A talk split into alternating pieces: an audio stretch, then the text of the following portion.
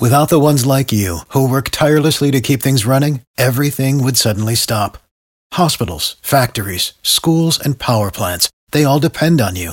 No matter the weather, emergency, or time of day, you're the ones who get it done. At Grainger, we're here for you with professional grade industrial supplies.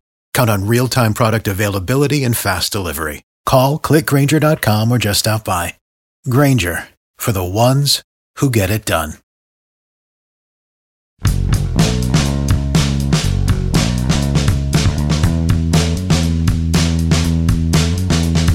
Derek Shelton is a weakling puppet who succumbs to the whim of his excessively controlling general manager.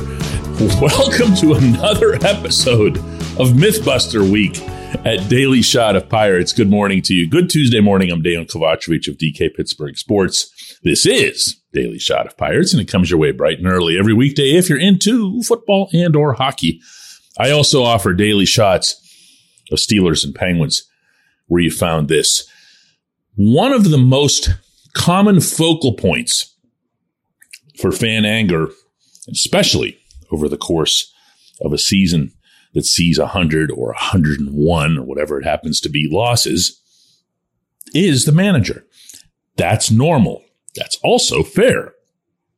Shelton has not been a great game manager, to put it mildly. And Shelton has not fully committed to winning the game in front of him. Shelton has also not put out lineups that necessarily make much sense, not just in terms of their order, but in terms of who gets utilized. Okay, so we've got that much in agreement, right? The problem is figuring out or understanding what the mechanism is behind that and why it happens. Because the Pirates aren't an ordinary franchise, as you know. The Pirates aren't in an ordinary phase of their franchise compared to where they claim they want to be. So that also has to be factored into it. And Shelton was brought in for the visible and acknowledged purpose of shepherding the franchise through to the phase where these things would become a little closer to the norm. So let's at least start out by giving him the benefit of the doubt there. Still with me? Okay, cool. Here's the part that I think rubs a lot of people the wrong way, including when I bring it up in an attempt to explain some of this. Not defend, but explain. And that's this. There are 30 teams in Major League Baseball.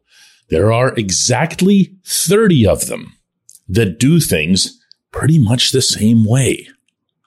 The one or two places that have been outliers with this in recent years, even they have flipped now.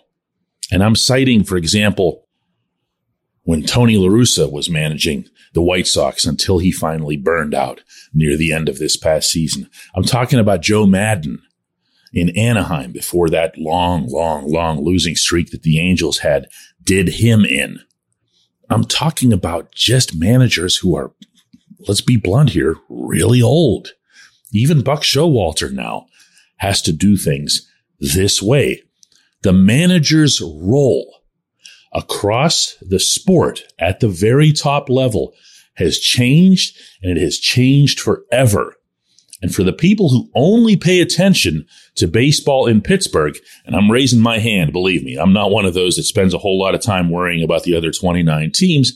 This can feel jarring because we don't compare Shelton to uh, whoever is managing this team or that team somewhere else we compare Shelton to previous Pittsburgh managers. It's what we do. This is how Jim Leyland would have done it. This is how Danny Murtaugh would have done it. Ah, you could go all the way back forever. But this is now universal. The GM and the entirety of baseball ops are very much in tune with running the team day to day. This portion of Daily Shot of Pirates is brought to you by our friends at North Shore Tavern that's directly across Federal Street from PNC Park. It's home of Steak on a Stone, an eating experience, underscoring the word experience. The steak is brought to you partially cooked on an 800 degree stone and you do the rest. It's a ton of fun. It's a great meal and it's a baseball atmosphere like no other in Pittsburgh. North Shore Tavern, right across Federal Street from PNC Park. So who does make the lineup? Since that's the one that seems to come up the most frequently, that's the one that I'll get specific with. Here's the answer to that. The actual answer. Shelton and Don Kelly will get together. They will work with information they've been given by baseball ops, usually in written form, though sometimes just by having everybody plop down on the couch that's inside Shelton's office at PNC Park. There will also be, either within that or in addition to that, Ben Cherington offering input as to, hey, we just acquired this player and we acquired him for this purpose and we feel he's this type of fit. Now, any of you who's ever worked at a job for a boss, and I'm guessing that's a hundred percent of us, will know that when the boss makes a suggestion, you will be much better off if you listen to that suggestion. So when Shelton looks at us dead in the eye, meaning reporters, and tells us the lineup, the final lineup is my decision, he means it. He's not lying. Except that there's more to it because the boss will have told him earlier in the day, Hey, I just got this, this, uh, this amazing player. Can't believe he was available on waivers. Let's call him, for example, Josh VanMeter. And we really like this bat. I'll tell you, so and so, uh, Billy Joe, Bob, whatever scout out in the West, he's seen this kid and he just can't believe that he, we, we have to get him in the lineup and we feel like he'd be a good fit at this position and that position and that he profiles best if he's at, oh, you know, third or fourth in the order. And then the manager's sitting there with Don Kelly going, Hey, Ben says the scouts really like this guy. Um, I don't know. I don't know. Shelty, maybe we ought to, we ought to play him. Yeah, maybe we should play him today. Yeah. How about if we play him at this position that they suggested? Yeah. And how about if we make him third or fourth in the order? That's how it goes. That's how it goes. That's how it's gone for a long time in Pittsburgh. You have to get really comfortable as a manager to be able to reject these sorts of things. You have to be in a position where you're over the status of the GM in terms of who you are and what you're achieving. Clint Hurdle got there. Most people in Pittsburgh and I can promise you this was true of Bob Nutting, saw Hurdle as just as big, if not a bigger reason that the Pirates went to three consecutive playoffs. So Hurdle had reached the point, and I've told this story before, so I'm not going out of uh, going out of line here by sharing it again. Hurdle had reached the point where one of these baseball ops uh, guys, I, I, call them the white collar brigade because they walk around with these white t-shirts with these collars and these uh, snazzy tan slacks.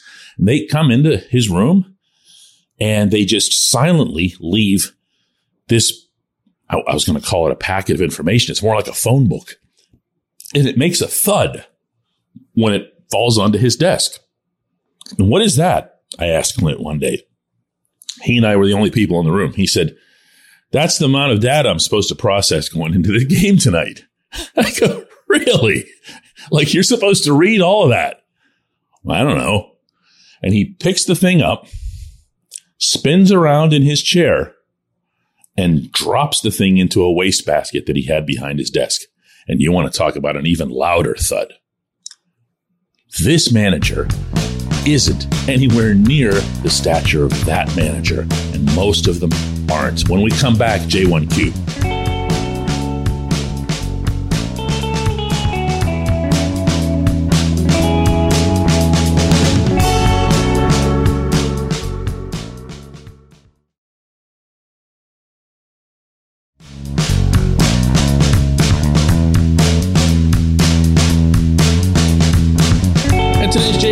Comes from John Gorchowski, who asks DK, if you can backtrack back to the first base situation that you were talking about last week, is there anyone from the young outfield core, current guys, Jack Suwinski, Cal Mitchell, etc., that you think could make a good conversion to that position?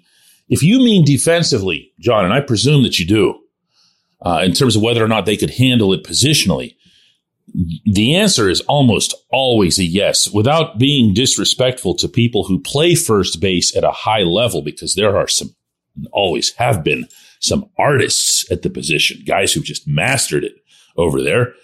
Uh, it's not exactly the hardest one in the field. So if you've got the athleticism and everything else to play somewhere else you can almost always convert to first base. It'll take you a good spring training and maybe an off season but you can do it. And there's a reason that late in this past season, you saw the Pirates, or I saw the Pirates, working out Ben Gamel and Kevin Newman over at first. They're trying to make future decisions. They're trying to see what their options are as an organization because neither of them is technically signed toward next season, though Newman would just need an arbitration tender. If they can play first, well, that's something else that they can put on their resume. If they can even show it in some informal pregame sessions, it's also something to their credit. Now, that said, none of these are really good options. Uh, Suwinski, right now, to me, would have to play himself out of the outfield. And he's not going to do that. He's young. He's got the athleticism to not only play a corner position, he also, as we've seen with our own eyes, can handle center field. He's not Willie Mays out there, but he can handle it. Cal Mitchell has also shown himself to be a pretty good, also athletic corner outfielder. But the bigger issue with Mitchell and everyone else that you'd want to throw into that pile is what? yeah, you gotta hit. You gotta hit. Jack can hit. We know that. We've seen it. Now, Jack can hit home runs. And to be even more specific, Jack can hit home runs at PNC Park and Jack can hit home runs at PNC Park over the Clemente wall.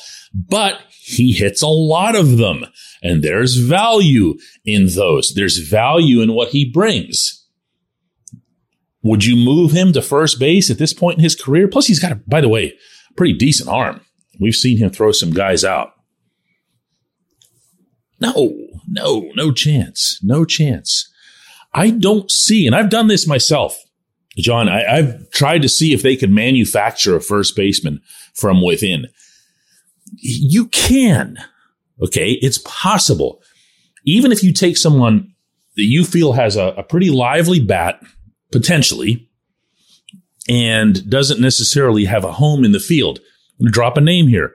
Diego Castillo, right? Where do you put Diego if he ever does get it together at the plate? Well, that might be a place. Diego isn't the biggest dude, but you know, you don't see exclusively six foot five first baseman around baseball. You just don't. It'd be nice. You know, you want them to be able to do all kinds of reaching and help you record difficult outs but it's not mandatory. There are a couple possibilities in the minors. There's also the possibility, and I've brought this one up before, that if Endy Rodriguez ends up being your everyday catcher in Pittsburgh, and Henry Davis hits his way onto the lineup, which you would certainly hope he will, being a number one overall pick in the draft, and you want to get him on the field a little more often and you want to allay some fears regarding his defense behind the plate, which really don't exist with Endy, maybe you try him out at first base. That's a thought. But in the interim, don't be letting them off the hook here, my man. Don't do it. They need to go out and get themselves a big time first baseman. They really do. I appreciate the question. I appreciate everyone listening to Daily Shot of Pirates. We'll continue this myth busting thing all week long.